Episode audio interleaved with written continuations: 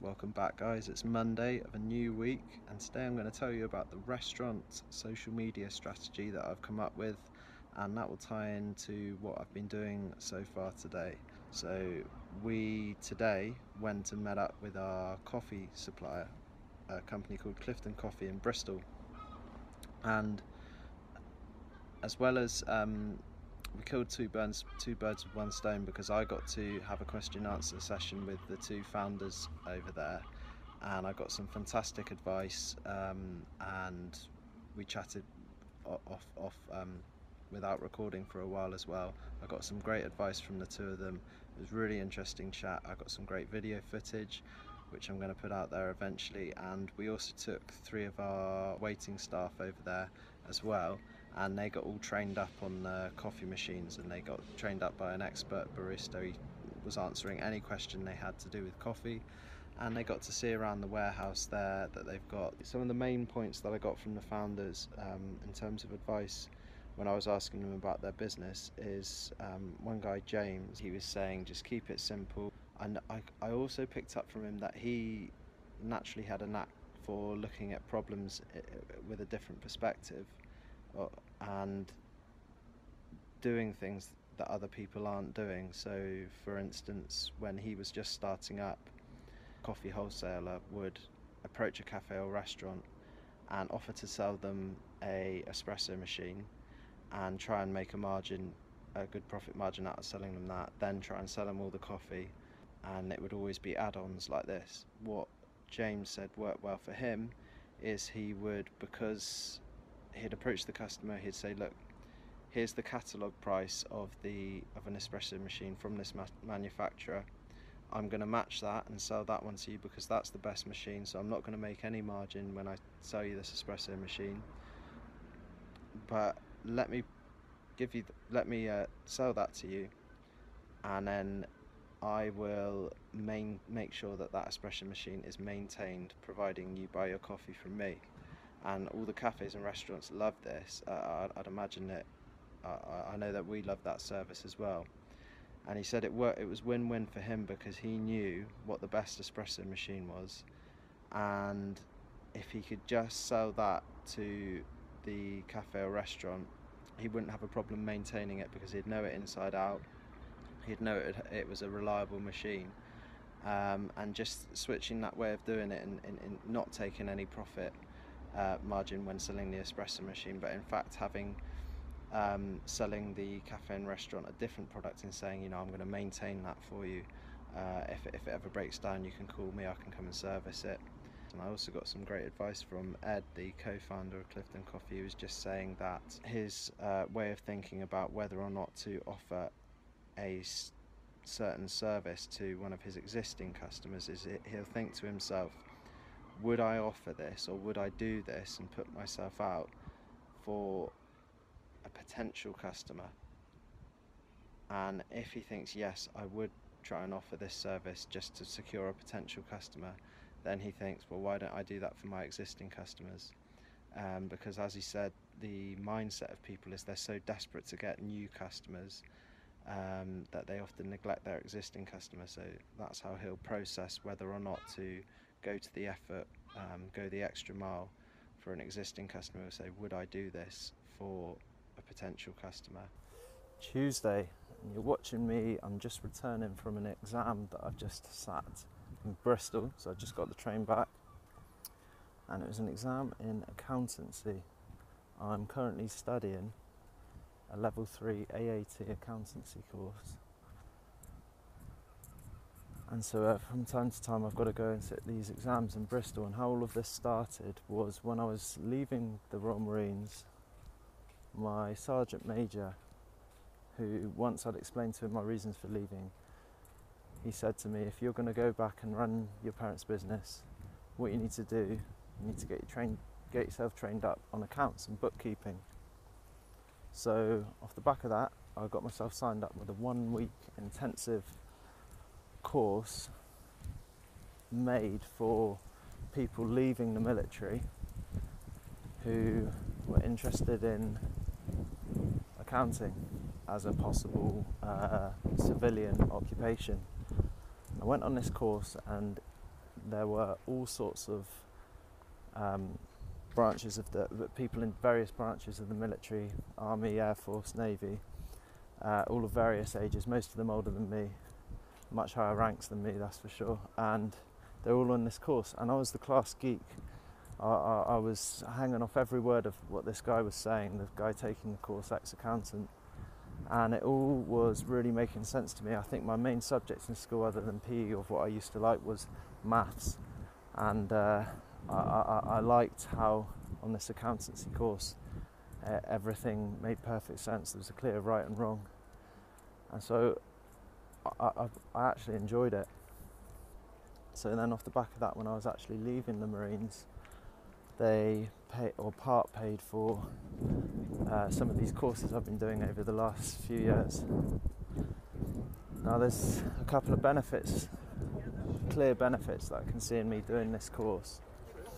One of which is it ties in with my um, lifelong learning attitude that I have, and that I always want to be constantly studying some sort of subject. I want to have something that I can um, learn and study while eating my breakfast every morning. The other reason it'll benefit me is, well, it already has benefited me, is it's enabled me to handle the accounts of my parents' restaurant. They've had it for just over 10 years and they had never got someone to sort out all of their accounts and download QuickBooks and input all of the different receipts and invoices and sales totals and bank statements. They'd just never done that and so they didn't actually know whether or not they were making any money, and they also had some problems with their income tax. And uh, all of that's in the past now, and it was good for me to be able to do that for them and get all of that sorted for them. Uh, another reason this is hopefully going to be going to benefit me is that should I need something to supplement my income or support the business I start, I know that after this course, I'll be able to get a job or a part time job in an accountancy firm or possibly offer my services as a bookkeeper, a self employed bookkeeper.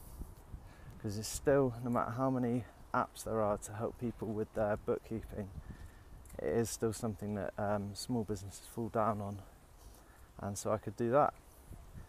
And then the other main reason that this course is going to benefit me is obviously when I do start my business, in that early startup phase, or you know, at least a good couple of years into it, I'll be able to do all the accounts properly myself and I'll stay really on top of them. That's the other reason. I hope at some point when I do get a business that works for me, it'll be big enough for me to outsource all of that sort of thing. But as some of my mentors have said, small businesses often fall down on their proper maintenance of their accounts.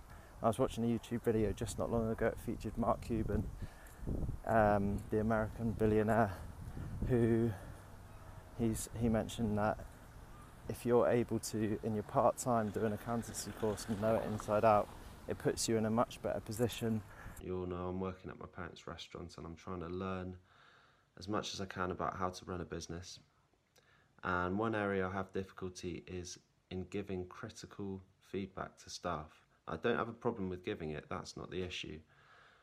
But how I do it and how I go about it, I think I could get better at that for sure. There was an issue today where I pulled someone aside and because I hadn't struck while the iron was hot, I'd been I'd witnessed what they did that wasn't quite right and then I'd been thinking about it for about 10 minutes before I actually got to speak to them about it. And that created a lot of tension between the two of us and it didn't quite feel how it should be. Um, and it didn't end on as quite a positive note as it should have as well. Um, so I think in future I definitely need to strike while the iron's hot, as I say. And if I see something, I either go for it and address it straight away with them, or make a note of it and just speak to them about it at a more appropriate time, maybe another day. It's tricky at the restaurant because you don't want those staff to go into a shift feeling miserable because you know that they're the face of the restaurant and they're going to be dealing with customers, uh, imminently. So it's a tricky one to judge. It's definitely an area I need to get better at. Hey guys, it's Wednesday, and let me just tell you about something that's working well for us at the restaurant. Because when I first got there two years ago, there was a lot of staff discontent. and no one really knew what their job role was, what their contract stated, when they'd get paid, when they'd get the rota, how to apply for time off, and all of that sort of thing. And we've basically turned all of that around in the last um, sort of two years or so. In that now, um, I made a, a, training manual and a contract for every single employee. There's regular rotas being made, staff are being listened to. We have regular staff meetings. Um, we look for win-win scenarios. So, for example, we're trying to get the staff more trained up in wine, but we're also trying to offer them a perk. So, we now offer our cost price um, for the wines for, all of the staff. If they want to take any wine home, they want to buy any wine from the restaurant, they can get it at our cost price.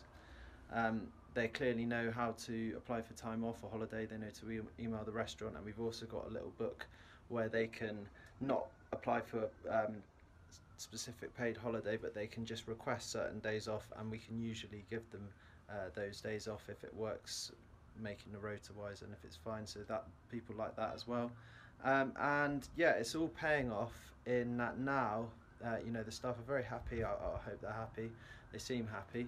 Um, and when it comes time for trying to recruit a new member of staff, they're actually doing a lot of that legwork for us, and they're usually recommending people um, or colleagues or people that they've worked in, with in the industry, and they're saying to them, you know, there's a job opening at the Circus restaurant, you want to get on it. They're good employers, it's a great restaurant, you'll be proud to work there. So that saves us a lot of hassle uh, and time in going out there and really searching far and wide for staff and using agencies and paying for adverts online and all of that sort of shit. So they're actually doing a lot of that for us, and they're giving uh, some of the best people in the industry in our area their seal of, uh, of approval and uh, pulling them over to us, which is all all fantastic.